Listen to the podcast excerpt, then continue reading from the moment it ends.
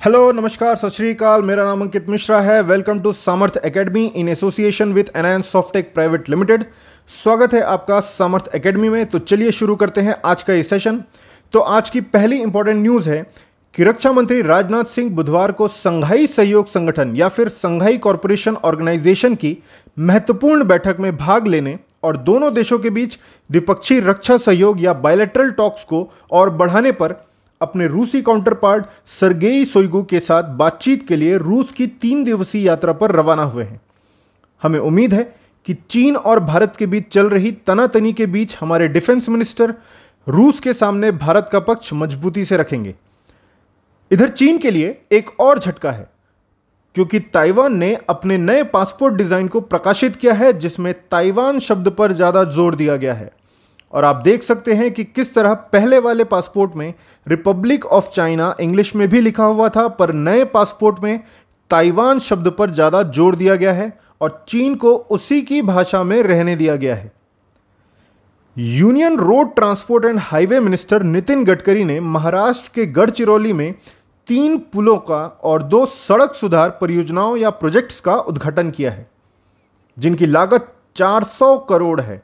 ये खबर छत्तीसगढ़ के लिए भी इसलिए इंपॉर्टेंट है क्योंकि इस प्रोजेक्ट में प्राणहिता और इंद्रावती नदी पर पुलों का निर्माण हुआ है, जो कि महाराष्ट्र को छत्तीसगढ़ और तेलंगाना से सीधे जोड़ते हैं।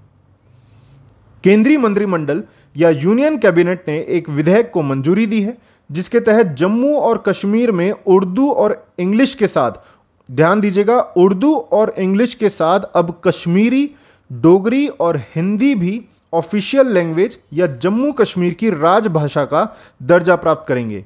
इसके साथ ही जम्मू कश्मीर में अब पाँच ऑफिशियल लैंग्वेज होंगी। ऑब्जेक्टिव पॉइंट ऑफ़ व्यू से यह काफ़ी इंपॉर्टेंट है। ऑस्ट्रेलियाई सरकार ने पूर्व क्रिकेटर मैथ्यू हेडन और भारतीय मूल की राजनेता लीसा सिंह को भारत के साथ व्यापार संबंधों को आगे बढ़ाने के लिए व्यापार दूत नियुक्त किया है।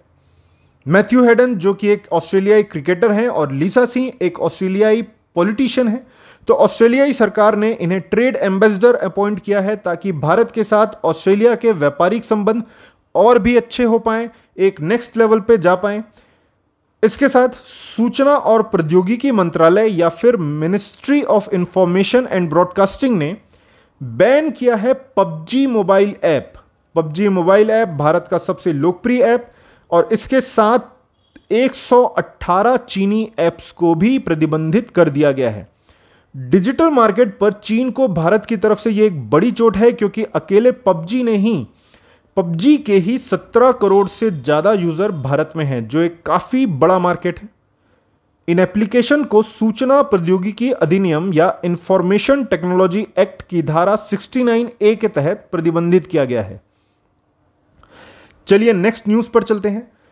केंद्रीय मंत्रिमंडल यूनियन कैबिनेट ने आईएएस ऑफिसर या सरकारी कर्म अधिकारियों को उनके प्रदर्शन, उनकी परफॉर्मेंस के आधार पर, उनकी एफिशिएंसी उनकी दक्षता में सुधार करने का अवसर देने के लिए एक कर्मयोगी योजना शुरू करने की अपनी मंजूरी दी है।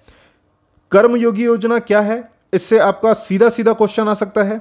जिस तरह राष्ट्रीय भर्ती एजेंसी या नेशनल रिक्रूटमेंट एजेंसी को पिछली भर्ती में, पिछली भर्ती बैठक में या पिछली कैबिनेट मीटिंग में फिर से भर्ती सुधार करने के लिए मंजूरी दी गई थी, उसी तरह यह सरकारी कर्मचारियों के लिए भर्ती के बाद का सुधार होगा।